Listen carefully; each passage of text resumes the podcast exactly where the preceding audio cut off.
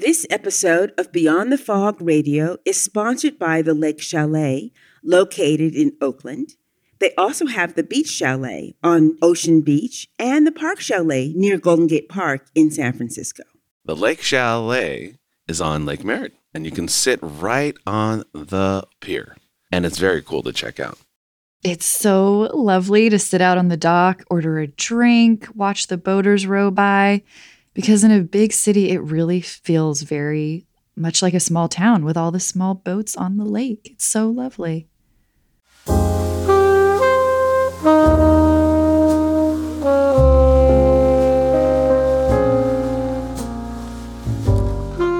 The Lorraine Hansberry Theater is San Francisco's premier African American theater. It was founded in 1981 by Stanley E. Williams and Quentin Easter in the heart of San Francisco.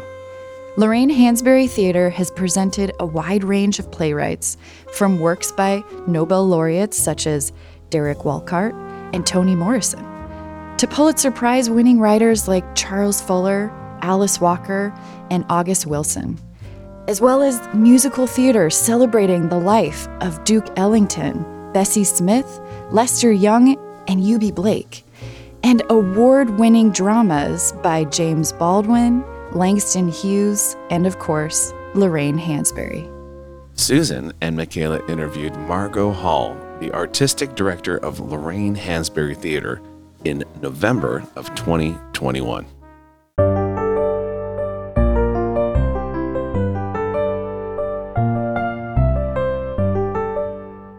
I'm Susan Brown. I'm Michaela Joy O'Shea. And I'm Jay Yee. You're listening to Beyond the Fog Radio, our podcast about the untold stories of San Francisco's long history from the people that have helped shape it. Whether you're new to San Francisco or have lived here your entire life, join us as we share the stories of our city by the bay.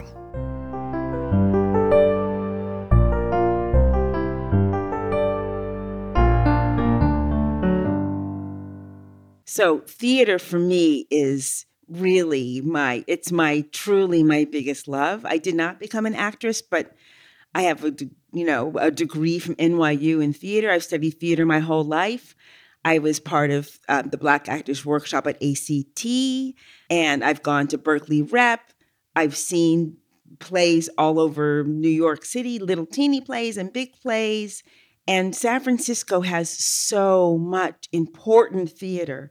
It's, you know, I'm just so excited for this interview because community theater is really huge here in San Francisco. I have a very keen interest in community theater because I also, as we've talked about, I have a little bit of a theater background when I was growing up. And for me, big theater has been usually what I see. But now, doing this podcast, meeting all of these people, getting into the community more of artistic San Francisco, now I'm I'm all about it and I can't wait to experience more of the community theater here. And I kind of feel like Jay's the same way, yeah? Most definitely. For me, I grew up with immigrant parents. So all the classic playwrights and, and theater and musical, like that wasn't accessible for me. So my experience of community theater was when they came to our schools.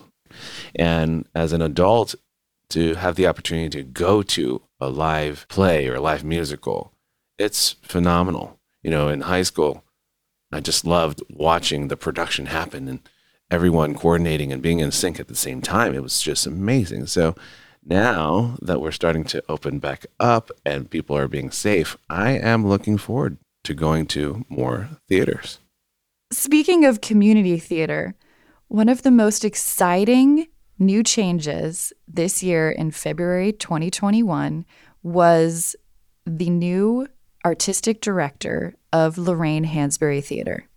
Her name is Margot Hall.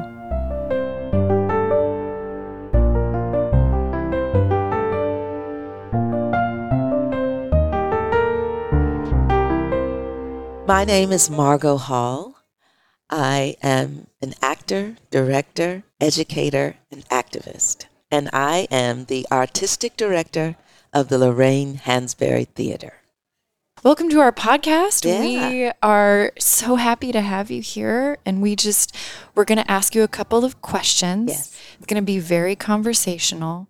And we very much focus on San Francisco. We're doing our film and theater series, and there's no way on the earth I could do theater series without Lorraine Hansberry Theater. Yes. N- No way. No way.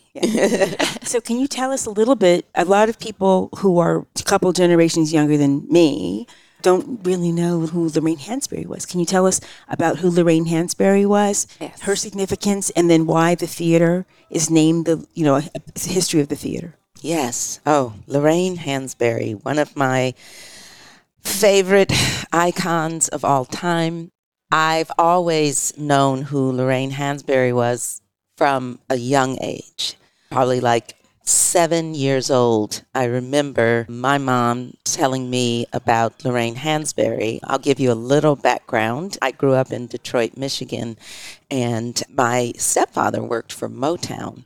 So I was totally surrounded by all of these amazing artists growing up Aretha Franklin, Temptations, all of that. The Supremes, my dad was the ranger and producer for the Supremes. So I performed on stage with the Supremes.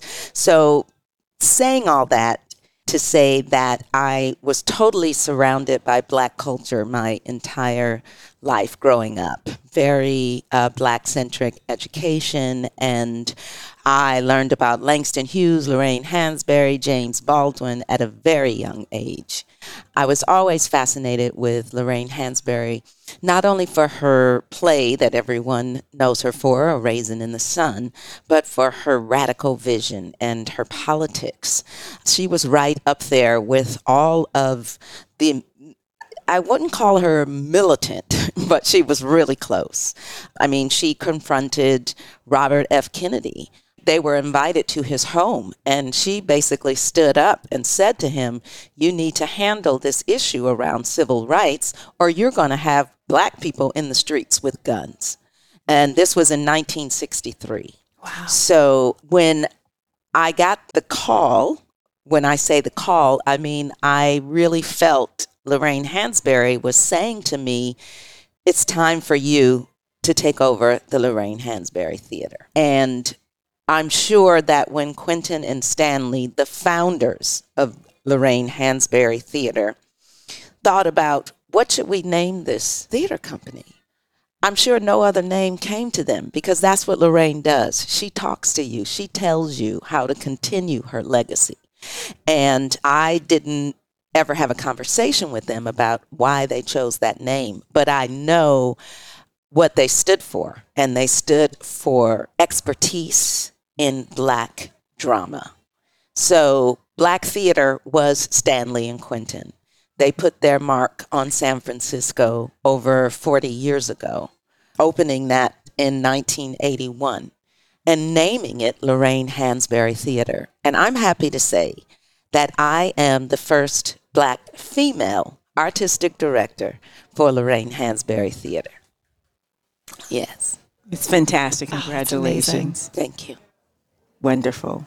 There's a program that you brought on when you became the artistic director. Can you tell us about it? Yes.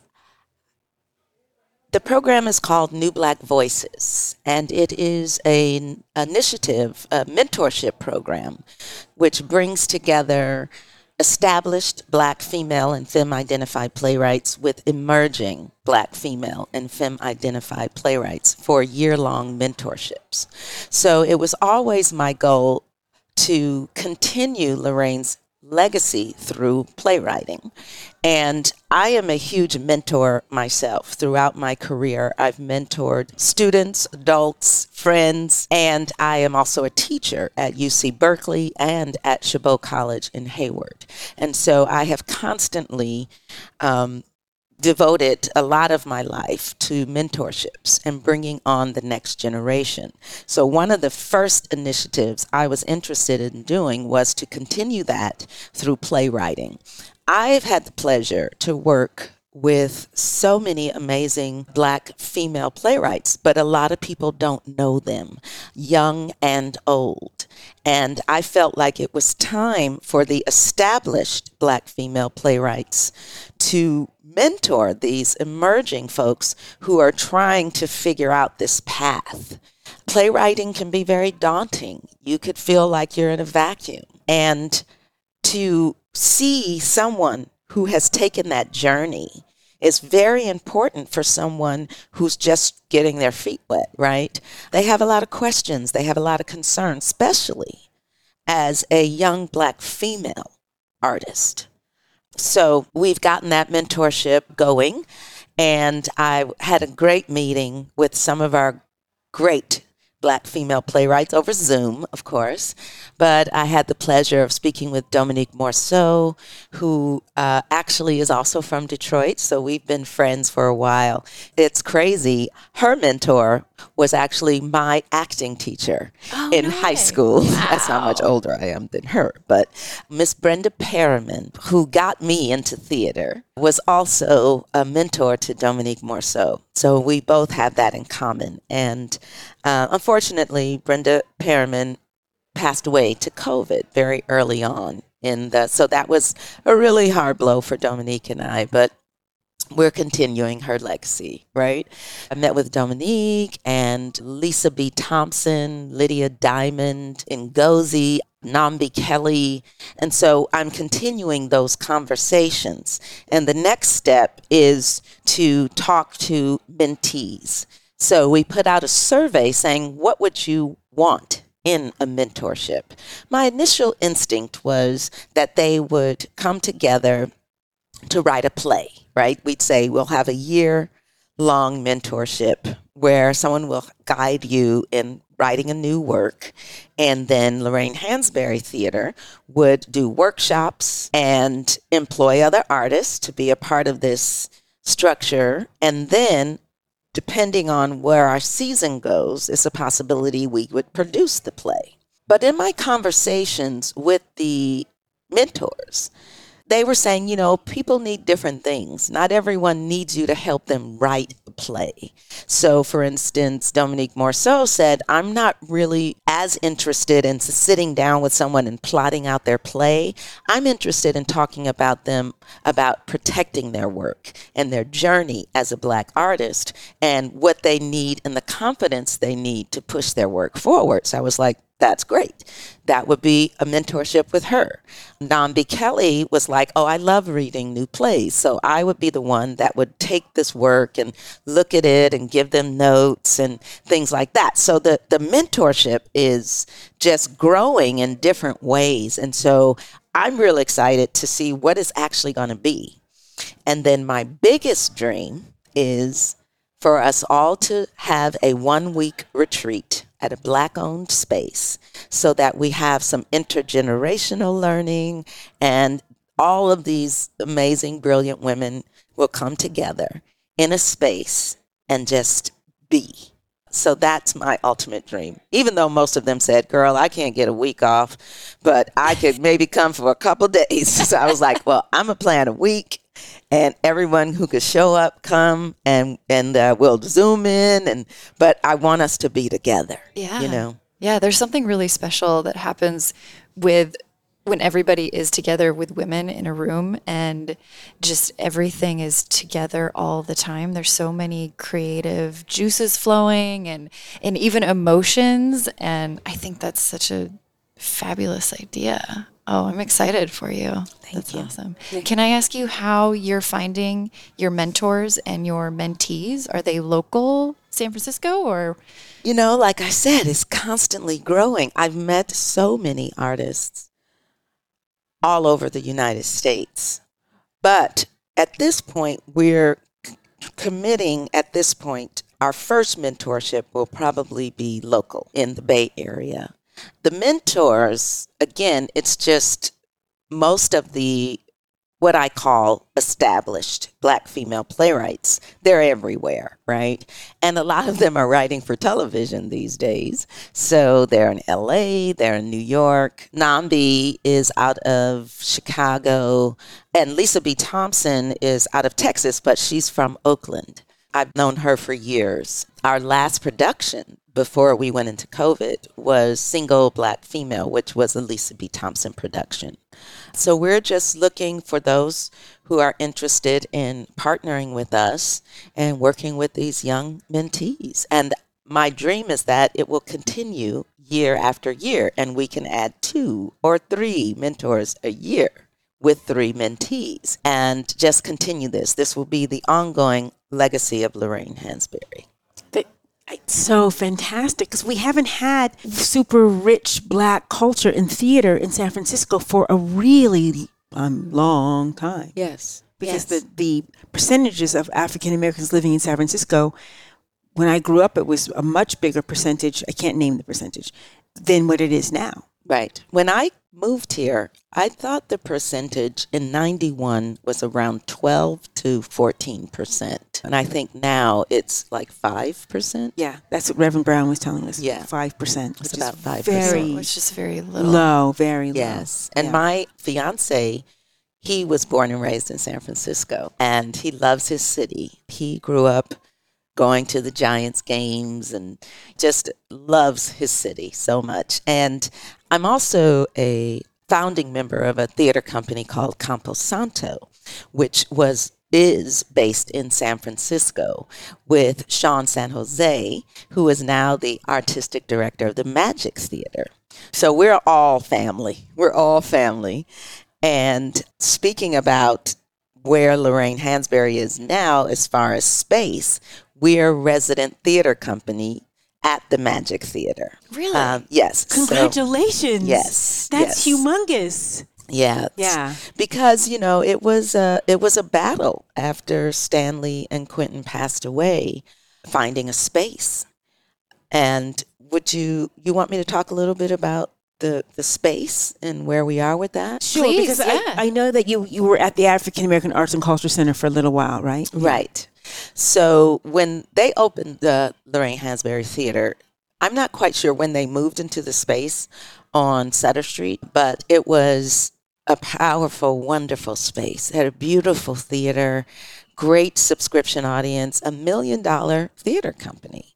Lorraine Hansberry Theater was, and thriving. And that's when I met Quentin and Stanley, and I did a couple of co productions with them with different companies that I was just getting to meet. And then, right around, I guess, 2008, this may not be exact, but they lost the space because the American Academy of Art purchased the hotel that the space was in to turn it into a dormitory. And then they decided that they wanted the theater space to be a gym. And so, since it was owned by the state, they let them put them out. And so we lost that space. to a gym. Ugh. Yeah, yeah. It, it was really heartbreaking. And there was a lot of activism around that. Folks came together and said, you cannot throw away the only black theater company in San Francisco. But unfortunately, money won and um, they were homeless. So they were performing at like the PG&E building and different spaces to try to get their footing. Finally, if you know the Post Street Theater, which is now SF Playhouse, Mm-hmm. Stanley and Quentin got that space. Oh, really? And it was really exciting and very expensive. You know, by them being in the space on Sutter Street, their rent was very low because it was owned by the city, right? So that space at Post Street, we did one season there. And then Quentin got sick. And then I think within six months, Stanley was sick. Quentin passed away, and then Stanley passed away. And I was right in the middle of doing this great play by Lynn Nottage called Fabulation. And we ended up doing it, ironically, at the Magic Theater. um, and we persevered. And we were like, Stanley, are you sure you want to go through with this? He was like, Yes, we have to do this. I'm still here. And so we went ahead and we had to rehearse in a little tiny room where the offices were on Jones Street. But we were like, we're putting up this production. And during that rehearsal period, Stanley passed away. And so there was a search for artistic director. So, of course, at that time, I was approached to be the artistic director. And I said, Well, not ready yet. You know, I'm freelance, I'm working everywhere. I'm um, starting to direct and act, and I was teaching. And I said, maybe in the future, not sure I'm ready for that artistic directorship yet. So at that point, they had secured the Post Street Theater, and Stephen Anthony Jones. Uh, former uh, member of company member of the American Conservatory Theater, came in as the artistic director, and we had one year at Post Street. I directed a musical there on that stage called Rejoice for a holiday show, and Stephen had three shows. So we had a season of four shows. When I say we, I've always been connected to the Lorraine Hansberry Theater. Maybe not as the artistic director, but I've always been connected. So whatever happened to them happened to me. So we had that season, and it was a huge space when SF Playhouse took over the space, they limited the seating. They had money to build out the stage and do all these things, but we had this huge grand theater. Trying to fill that was crazy. And again, a lot of our black constituents were leaving or not around. So it was hard and we lost the space. And then we were, you know, homeless again, trying to figure out where are we going to be. And unfortunately, there weren't the big money givers coming in to save Lorraine Hansberry Theater and saying, here's a million dollars to stay in this space. The funding is just not there. You know, we're working on that. I'm personally working on that. So we lost that space and it was heartbreaking because Stephen and I went to the opening night for the opening of the SF Playhouse for their very first production. And we were together and it was it was hard to sit in that audience knowing this was our space I bet. Mm. Oh my gosh. Yeah. and you know i applaud sf playhouse and i work with them all the time co-productions i've done several shows with them but every time i walk in that space it's like This is our space. this is our space but luckily they have done you know, because of my relationship with Bill and Susie, we've done co productions. And one of our first shows inside of COVID was a production at SF Playhouse, um, a play called Hieroglyph, which we filmed the entire play and streamed it live. So it was a lot, not a live production, but we filmed the actual play and then we streamed it wow. online because wow. I was really interested in finding a way to be in the theater and still create that feeling of seeing a show from top to bottom, you know, with the props and the sound and the costumes and everything. And so luckily, Bill English and Susie had the mechanism and the finances to do something like that. And they were filming plays with three different cameras. So we went in and we did that. So that was our first production inside of uh, COVID. Wow. Was there any audience at all? Just us. We had very limited people. Everyone, and that was pre-vaccine. Mm, so yeah, you're talking scary. about. Yeah. yeah. We had to get tested every three days. Yeah. Two of our actors had a intimate scene, and that was like a big deal. We had to go through the union. So we put them up in a hotel, not together, in a hotel, tested them almost every day, and they could not leave the hotel. And the hotel was across the street from the theater. Wow. And they could just come to the theater, do the thing, and then go back. And food was delivered to them. They were literally sequestered. But we really wanted to make this happen. And they did too, because they were like, we want to do it for real. And they had to rehearse with the masks on all the time. As a director, I couldn't go, I had to choose either be on the stage or in the audience. Once I crossed the, thresh, the threshold into the audience, I could no longer get on the stage. Wow. So we had tiers of these amount of people can be this close to the stage. Other people had to be further away from the wow. stage. So it was very planned out, but it was amazing. It was a beautiful production of this new young black female playwright who I'm very excited about, Erika Dickerson Despenza. I could go on and on about her, but yeah, that was our, our first production. Wow, wow that's, that's so cool. Yeah. Oh, that's yeah. lovely. We'll have to check that out. Yeah. And is it still? Can you it's still not find it? streaming anymore. No, you know how not. that's how Yeah. theater is. It Yeah, comes and there goes. go. You gotta catch it when you can. when it comes back around. Yes. Um, I'd like to find out a little more about Margot. So you moved here in 1991 Yes. from Detroit. and- Well, actually, Yeah, tell from- us how you got yes, here. I What grew dro- up in Detroit. yeah. and um, born and raised. Dad worked for stepfather worked for Motown, and I went to University of Michigan for two years to be a dentist. Even though I was acting my whole life, high school, everything, and my mom wanted a doctor, so I said, "Okay, I'll be a dentist. How about that?" Well, you have beautiful teeth. Oh, well, thank you. so anyway, I and after two years, I said, "This is uh, ridiculous. I'm changing my major to theater." I transferred and went to school in New York, Long Island, a s- small college called Adelphi University. Then I went on and got my master's at Catholic University in D.C. Luckily, there's an amazing theater, the Arena Stage in Washington, D.C., and I got a job there right out of graduate school. And at that time, they had companies in theaters. And so Zelda Fichandler was just had her last year there, but was still around the arena stage. And I got a job playing a 16 year old, even though I was in graduate school, but I'll take it. and so I worked there and I became a junior company member for a couple years. I met my ex husband, who's also a local actor here. I met him at Arena Stage, and he was a New York actor who was jobbed in, like they say, they brought him in from New York.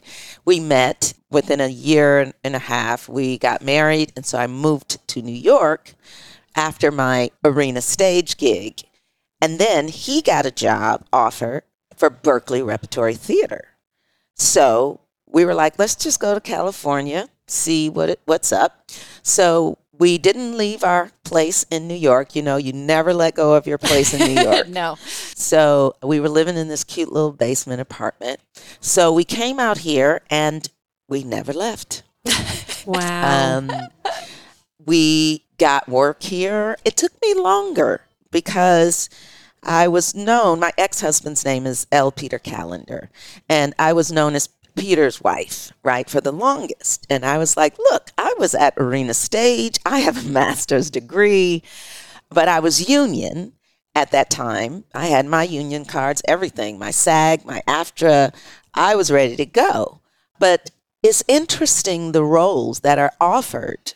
You're thinking 91 for black females. It's better now.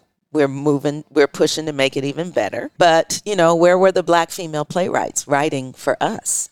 So it took me a while to get a job. And then finally, I got a job playing Anita Hill in this amazing piece called Unquestioned Integrity, the Hill Thompson story, I think.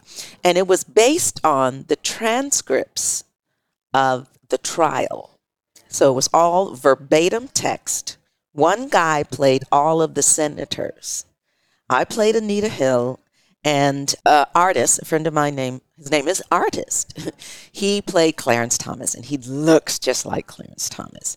And we uh, Mame Hunt and my friend and mentor Ellen Sebastian Chang put together this piece based on the transcripts, and that was the very first job I got.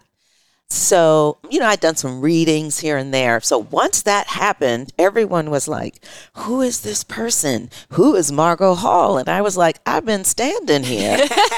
okay. I tried to tell you. Right? Now you see me. So, uh, so then people started noticing. Then I got with Campo Santo, and I met these three crazy guys: Sean San Jose, Michael Torres, and Luis Saguar. May he rest in peace. And they were like, "We want you to be in our theater company." And it was this crazy, gritty, raw theater company, and they're all, you know, we're all people of color. Sean is Puerto Rican and Mexican, and Luis was Basque, and Michael Torres is Cuban, and I'm African American. And so we were going to take over San Francisco, right? So we had our little 70 seat thre- theater at Intersection for the Arts in the Mission. And we did all the plays that everyone else was afraid to do. and we thrived. People loved our company. We were like these renegades. We didn't have a hierarchy. We didn't have an artistic director and a co-artist. We were just like, we're just doing this stuff. We started our own training facility called Campo Way. We started our projects two years out where we would just have like 10 pages of something. We worked with these amazing playwrights who would just give us their play for a dollar because we didn't have money for royalties and all of that. But they were like, no one wants to do this. And we were like, we'll take it on. So we worked with Naomi Iizuka and Octavio Solis, Jose Rivera. We worked with all of these ama- amazing playwrights and just built an audience for still going now. And So- when was this? Mid 90s? Yeah, yeah. Yeah. This was like 94. Okay. right Um, when the mission was. Yeah. Oh, it was it was hopping. It was just I mean to go back there now, I'm like You can't You're recognize like, it. what happened? what happened to our Yeah. show? Oh yeah. It's really people don't aren't- people don't get it, but it was really different then than now. So different. I mean, and we were right next to the SROs and all of those. We would bring those people in and be like, come see a play. And they'd sit in the audience and they'd love it and they'd criticize it. And, um, and we would have these things um, where we would invite the audience into the process throughout the process. We would just say, come in and listen to 20 pages of this play. Tell us what you think. And that, that very opinionated, right? But we had those folks from the mission because it was about them. It was their Right, stories. They'd never seen themselves on stage. So, yeah, it was brilliant. It was brilliant. And then, you know, Sean San Jose has continued Campo Santo, and we've all been a part of it. But, you know, I've gone on. I'm doing television and running Lorraine Hansberry Theater, doing my thing. I branched out into working at ACT and Berkeley Rep and all these other places and writing. And Michael Torres became the head of Laney College Theater program. And Luis Saguar passed away, unfortunately, but we still hold his legacy high. And Sean San Jose now is the artistic director at the Magic Theater. So basically, it's Lorraine Hansberry Theater, Campo Santo, another theater called I think it's Idris Cooper Anna Anafawoshe and Rotimi Akabata. Oh, I think I said his name wrong. He's going to kill me. They're also part of this residency. So we're bringing all of these people of color to San Francisco and the magic, and we're opening up that stage to give residence to folks who don't have a space. And we're about to blow it out of the water. That's makes me so happy and excited because San Francisco has always had a very strong community theater. Mm-hmm. Very strong and very famous. The Magic Theater, Berkeley Rep, ACT, Marin, the- you know, Marin Theater Company. Very strong, but a lot of the world doesn't really know that unless you're in, and I Yes. mean in the theater. Oh, yeah. You have Cutting Ball Theater, you have Crowded Fire, all of these big, in my mind, small companies that are doing the good work, right? They're doing the work that can change the world. They're doing work that speak to people who are in their communities. Theater theaters in the Tenderloin, speaking to the people of the Tenderloin. You know, and so we're trying to not let that die in San Francisco. We have to fight for it. And Sean San Jose was born and raised in San Francisco. Most of the company members of Campo Santo were born and raised in San Francisco. So they're they're holding on hard to fight for the city. Yeah. Yeah, that's incredible. Super incredible. Oh my gosh. I'm, yeah, I'm blown away. I mean, it is anywhere else like this? I mean, you're talking about theater, like real community theater in San Francisco. Is it like that in New York at all? You know, I'm sure they have small theaters in New York, medium size, large. I don't know a lot about their theater community. I do know that, yeah, I'm sure it is. I, I, I mean, but it's something special, I think, about the Bay because our community is small enough that we can really talk to each other. I feel like New York is New York. It's big, it's off Broadway, it's this, it's that. Chicago, I would say, maybe comes close. They have a really tight community of really amazing theater and theater companies. But I don't think anything's like the Bay in a way where we come together as a community. And, you know, we have our struggles. We went through a lot right after the George Floyd death. We went through a lot of reckoning of equity and diversity issues within our own company and had to call some people to task. We had to call ACT and a lot of these larger companies to task about how they were representing our culture you know, our people of color culture and how we were being treated in these spaces. So we had a huge reckoning. But we came together and said, we need to talk. And we had healing circles and we had meetings. I was involved in so many meetings because I am a big, I have a big mouth in this community. so people look to me to speak the truth about what's happening. And so it was a rough time, but we're still healing. You know, we're still working on how do we make our community equitable. We speak about it, we talk about it, but what are we doing about it? And so I'm also on the board of Theater Bay Area, which is the service organization for the uh, theater community. And a lot of our work is around that justice and making sure our community is taken care of in a way where we're actually having conversations about equity and diversity for all of us for the disabled, the LGBTQ plus community, the African American community, the Latinx community, the Filipino community, the Asian community. And that's the beauty of our community, right? It is diverse. And so we need to talk about it and do the work that shows all of us. We've seen change. You know, I've been around the block. I've been doing this for over 30 years. So my thing is, I've heard it before, unfortunately. I'm looking to see if this is different. And I do think one of the beautiful things to me that came out of this is, especially for myself, I had a huge moment of clarity when I decided to take on the position as an artistic director at Lorraine Hansberry Theater because I had I felt like I had been giving a lot of my energy to helping the what we call predominantly white organizations get their stuff together and not focusing on my people. And so I was working with Marin Theater Company to deal with their issues around their production of Thomas and Sally, which was not a good show. And then, you know, I was the consultant for this piece because you need a black person to come in and kind of speak on things that need to happen in this show, in this show. And I said, you know what? I'm done. I want to devote my time to the black theater company because they're the ones who's going to fall first. Yes. These companies are going to be fine. And so a group of us came together, me, a guy, Cleavon, Daryl Jones, who was the artistic director at the time, Daryl V. Jones, excuse me. And I just volunteered my time. I said, I'm here for Lorraine Hansberry Theater. This is long before I was the artistic director. And I said, What do you need? I don't want you to fail. I want us to thrive. And I'm now devoting my energy in one place. And so I also started the Black Theater Fund. I just said, let's do a GoFundMe for Black theaters across the United States. And someone heard me and started the fund and did a show to catapult the fund.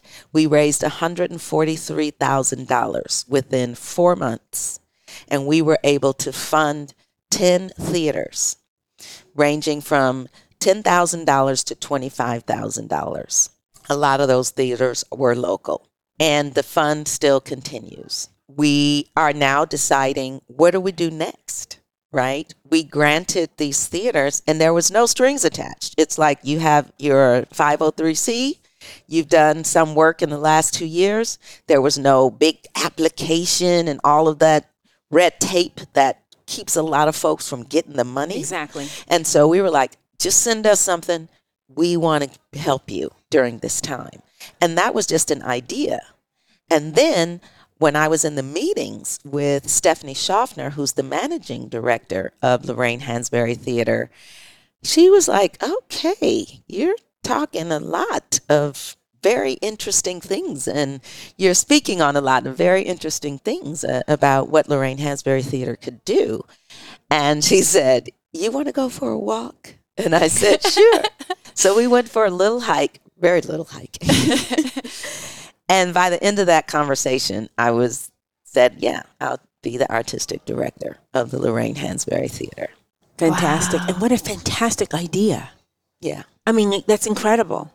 Yeah, so the, the Black Theater Fund is now with the East Bay Community Fund, and it is, we're continuing to figure out what's the next step of that money. You know, we have to do some fundraising to figure out where we want it to go next. But it, it was very empowering to do that, and it was so great.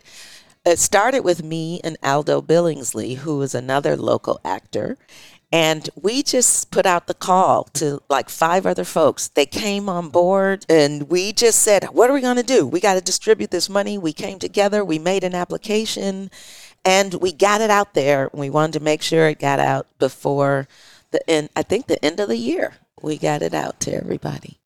That's incredible. I'm just completely blown away. That's that's I'm so impressed by that. Yeah. Yeah. Thank you for doing that and that's Right? incredible. And good for you for following your heart and being like, you know what? No, I'm done with you. We're going to focus Yeah. here. Yeah. We're going to focus here. Yeah. So you're also a director and a playwright. I dabble in playwriting. Uh, so so so what is what did you write about and also what are young people of color writing about? I've worked on, I'd say, three solid projects as a playwright. I've always worked in collaboration. I really believe that no one has all of the answers, and I love working with other people generating new ideas. I was a part of a collaboration of four, three other writers on a play called The People's Temple. I'm not sure if you were familiar with that. We uh, did the play at Berkeley Repertory Theater. It was based on the People's Temple and Jim Jones, and it was a play based on verbatim text, similar to the thing I did around Anita Hill. So we interviewed over 50 to 70 people uh, about the People's Temple. Some folks who survived the actual day. If you're familiar, in 1978, over 918 people died in the jungle of Guyana, and it was 80% African American. A lot of people don't know that. So I'm very familiar with that Yes. I, I was it was my first year at NYU. Yes.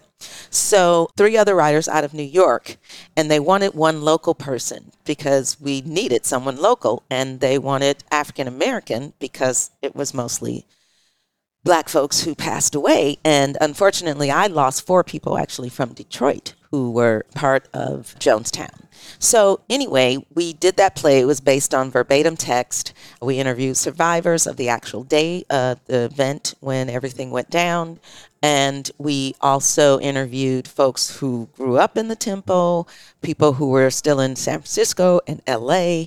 And we put together this amazing piece where we basically wanted to take Jim Jones a little bit out of the picture and talk about the people because not everyone was fanatics and crazy people. These were people looking for a utopia and they were misled and put in a position with no food. But they went out there to build a community. And when there were only 500 people there, they had a community. They had their babies were born there. They had dental work there.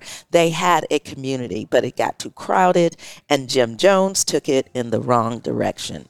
And so we wanted to tell that story. So we basically put stories of people on the stage. It was very healing because there are a lot of people in San Francisco who don't talk about the fact that they were part of the People's Temple. And they would bring their friends to see the play because they never told them their history because they f- were shamed. And these people would sit in the audience and they would be like, that's, that's you on stage. Someone's playing your character. And he would say, this is my story. Wow. So they were able to see it in a way where it was their truth and not what everyone said about them. So that was my first uh, endeavor in playwriting. And then I wrote a play called uh, Bebop Baby, a musical memoir about my time growing up in Detroit.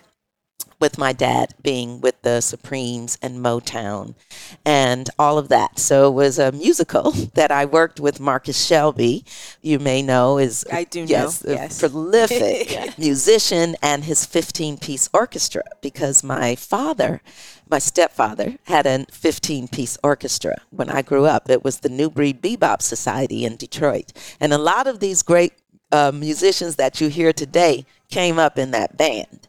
So I grew up with that band rehearsing in my basement throughout my high school years. And so we put Marcus's 15 piece orchestra on the stage at Z Space and wrote this big musical about my life growing up in Detroit. Now, Lorraine Hansberry Theater has done readings at MoAD normally twice a year, and we're about to do. We're coming back February 2nd. You have to see this reading. This play is so good that I just, at the Magic, one of our folks from Campo said, I know this guy, he's got this amazing play. We should do a reading. The gentleman named Charles White came out to see the reading, and we loved it. It's fantastic. I'm going to be acting in it, and we're going to do that on February 2nd. And then we're hoping to do another thing with MoAD. We normally would do two a year.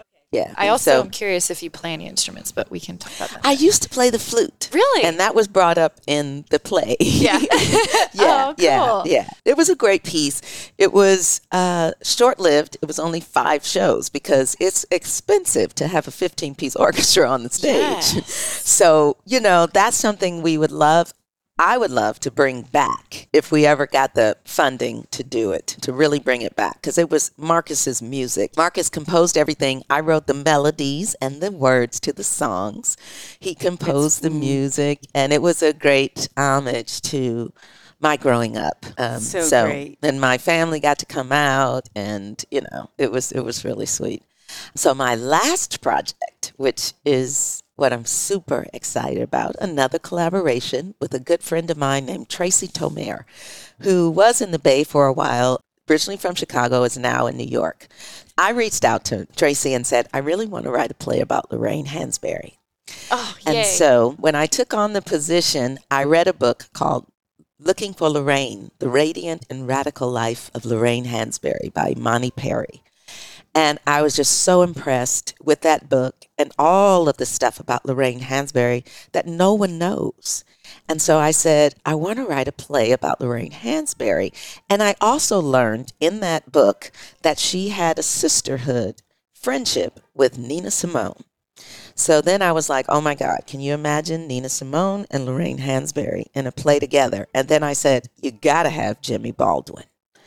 So I reached out to Tracy. I said, let's write this play about Lorraine, Nina, and James Baldwin. And I don't know anything else, but that's what I want to do. And she's a great writer. And we've collaborated over the years. She was in Campo for a minute. She's a dancer. So we were like, yeah, let's do it. And we just started reading all of this material. And what was it, about three weeks ago? Has it been that long?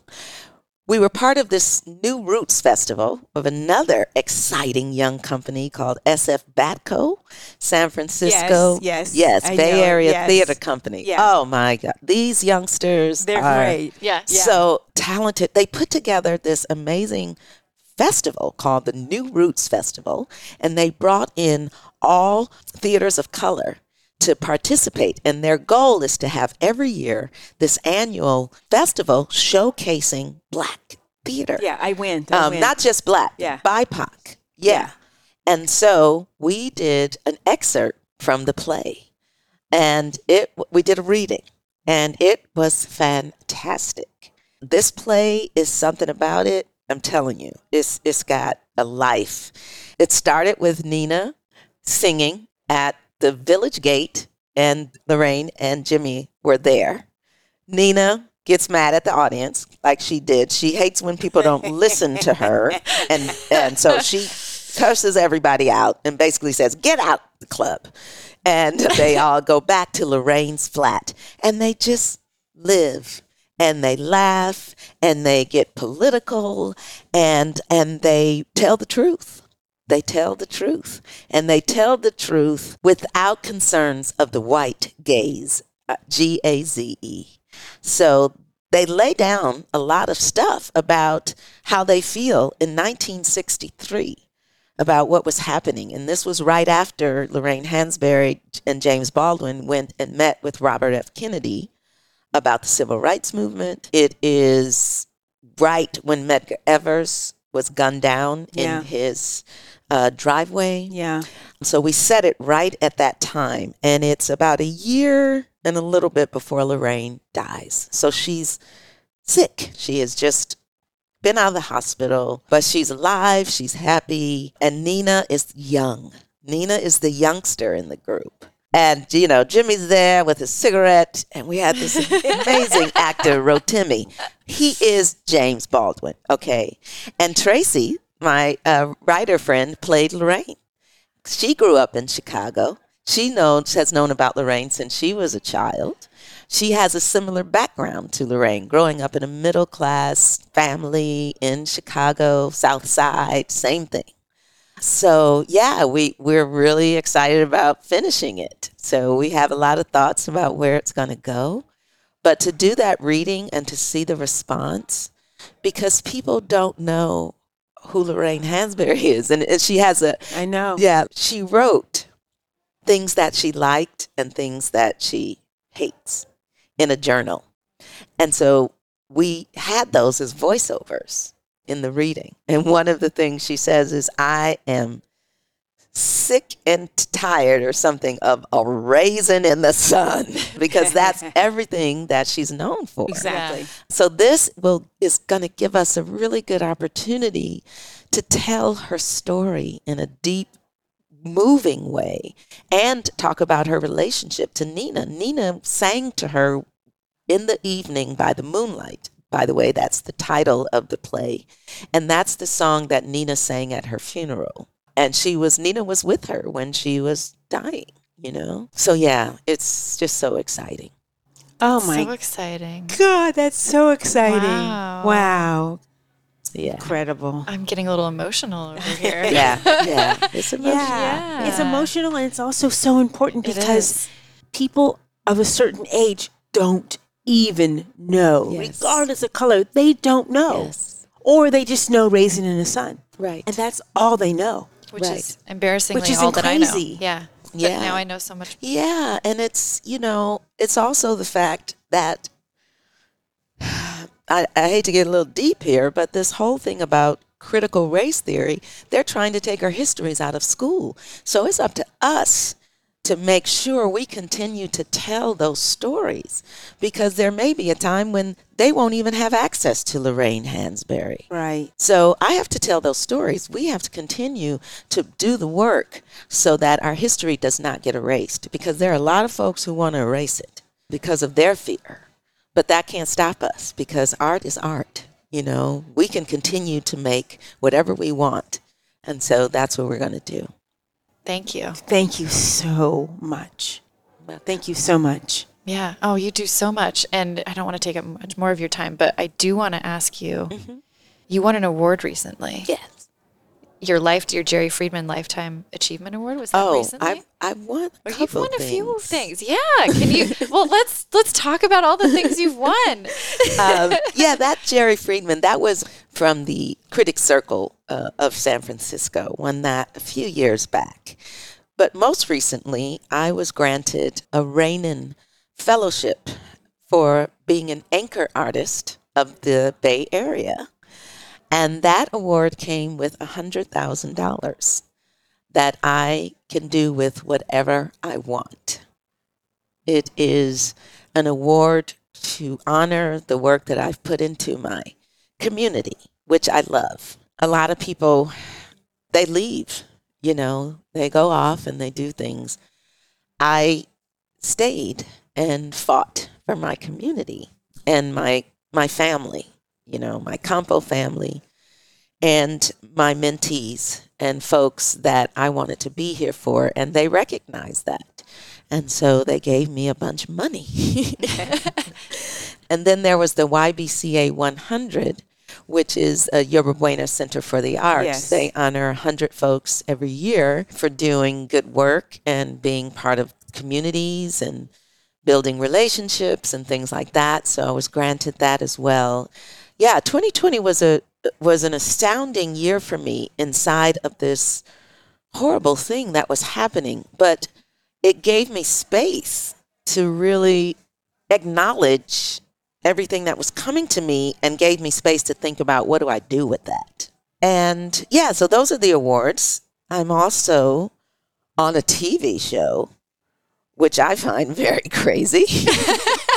but there was a movie called Blindspotting that came out with Daveed Diggs and Rafael Casal, who have been my friends for a thousand years. Yeah, that's awesome. Ra- David worked in Campo Santo. I played his mother, his sister, everything. So he and Rafa wrote this movie, and they were like, "You got to be in this movie. We're gonna do this movie about some movers." And I was like, "Okay, just let me know, guys, when you're ready."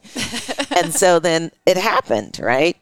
And so it was great. We were like, "Yeah, we're we did this thing, you know, this low budget film, but was one of the best films I've ever seen. All set in Oakland. Yay, rah rah rah." Then they're like, oh, we're going to make a television show and it's going to be on Starz. And I'm like, a TV show on Starz? So it's like, yeah. And you're you're still in it. You're playing Daveed's mom because that's the part I play in the movie. So I was like, okay.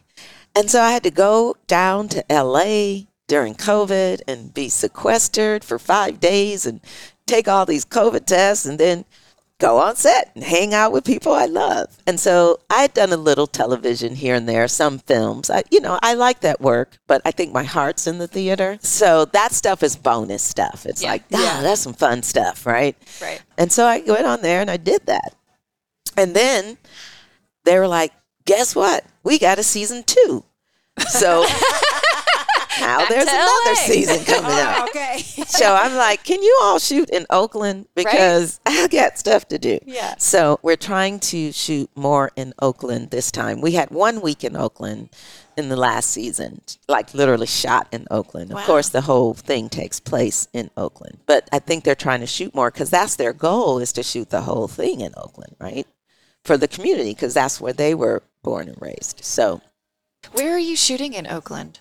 well, we just that one week we shot was just in a neighborhood in West Oakland, where is okay, makes where we our houses are. Yeah. So Helen Hunt is in it. She plays my nemesis. Not really my nemesis, but she plays the mother of the lead guy, Rafael Casal's character. She plays his mother, and we live next door to each other. Okay. And my daughter and her daughter. Anyway, it's a long story, We'll watch it. but yeah, we'll it's all we're all connected. It's Yeah. so awesome. Yeah. so it's a continuation of the film. Yeah, some something. Well, they really wanted to focus on the women in the story, so they both took a back seat and they put the women forward for the TV show. Oh, oh, wow. that's So your character sounds like it's pretty prominent in the show. Yeah, it started. You know, they're slowly building. I was in six episodes, little bits here and there, and then one episode where. Because I was like, this is cool, right? I go down, I do my little bit, I come back, I get a little taste of the TV world. Yeah. And I come back and I run Lorraine Hansberry Theater and I go to UC Yeah. Berkeley and I do all my stuff, right? life, yeah. Right. And then then they gave me a script and I was like, oh my God, I'm in this whole thing. I have to learn a monologue? Oh dear. So uh, so that was like the biggest one, episode six, was where I was more prominent. I'm a little nervous because I don't know what they're going to do with Nancy, but it sounds like they want more of Nancy. So we'll see how that goes. Okay. Yeah. Well, that's fun. Yeah, it's fun. It's fun. I'm I'm excited, and the show is great. It it just got nominated for a Gotham Award, which is some big deal award about new exciting television shows. And so that's great to be up there after one season. We got a hundred on Rotten Tomatoes. That's important. That is important. that doesn't happen very often. uh, yeah. yeah. So um, that stuff is fun. That's, That's super cool. fun. And do you think that gives you a little bit larger platform for Yes. your voice in the community theater Yes. and Lorraine Hansberry? Yeah. Yeah. Yeah, that's fabulous. I Yeah. love that. Oh, congratulations. Yeah, congratulations. Thank you so Wow. much. Yeah. Oh, Margot, This so it's so wonderful to to chat with you and hear your story, and what an honor for us, really. I know. I appreciate you honor, inviting yeah. me. I really do. No, yeah. The more we can have conversations, the more we can talk about the work that's going to make change. Yeah. You know? So important. Absolutely. Yeah. It's really been a pleasure, Margot. Thank you so much Thank for you. joining us on Beyond the Fog Radio. Yes. My pleasure.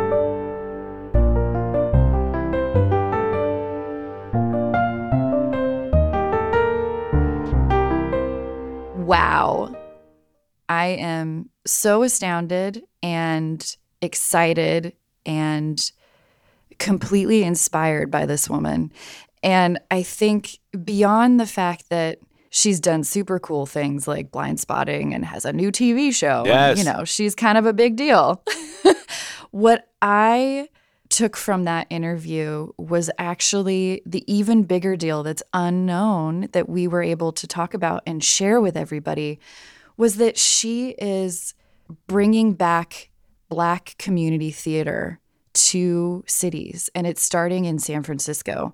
And I think what we sort of talked about after our interview offline was the way that Margot grew up around music and the Supremes and Yes. Temptations and in Motown. So she saw that thriving community. And I think she's really putting that to use here in her adult life in her community. And she's seen it firsthand. I mean aretha franklin sang at her mother's funeral.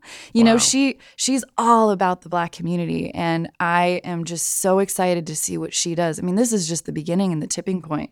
So i'm so inspired by her and i just could go on and on and on but i won't. Um, oh man, I have so much FOMO here.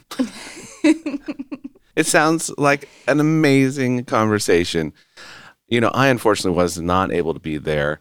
I did do a lot of homework in learning about Margot Hall and finding out she was part of Blindspotting, and I love watching Blindspotting. It's so Bay Area. It's so it's so amazing, and it the story is remarkable.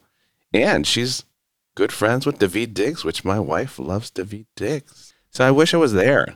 Susan, how, how was meeting Margot Hall for you? Oh my gosh, she's so iconic. And what I love is that she really represents what the what theater is. For her, theater is everything. Black theater and dynamic black theater is what she's all about and that's the direction she's taking Lorraine Hansberry in. Wow. And it's just, there's no ego about it either. It's about telling a story and telling many stories of many important people and not having our history be erased. And so for me, that's what this interview was all about. Yeah, when she talked about theater changing the world, I mean, I was totally hooked. That's why I want to backtrack and look at community theater in our area. I mean, it she's bringing back the importance of it and getting people excited about it. Like, let's go to our hometown and go see some people do some great acting. Sounds like a wonderful person and conversation that I am so sorry I missed. But you know, that's what's really great about podcasts. I get to go back and listen to it and be like right there next to you. Yeah, and you can also check out the photos of Margot on our social media. We're at Beyond the Fog Radio on Instagram and on Facebook. Next week, we'll hear from Zoe Elton, who is the program director of the Mill Valley Film Festival. And you can hear that episode on Beyond the Fog Radio on Spotify, Google, or Apple, or wherever you get your podcast. A new episode comes out every Wednesday. Help us out and subscribe so that we can keep bringing you these amazing interviews. Beyond the Fog Radio is created by Connor Chang, Tim Johnson, Tim O'Shea, and Arliss Hayes. And that concludes this week's episode of Beyond the Fog Radio. Thank you again for listening. We'll see you next week. Take care now. Bye bye. Bye bye now.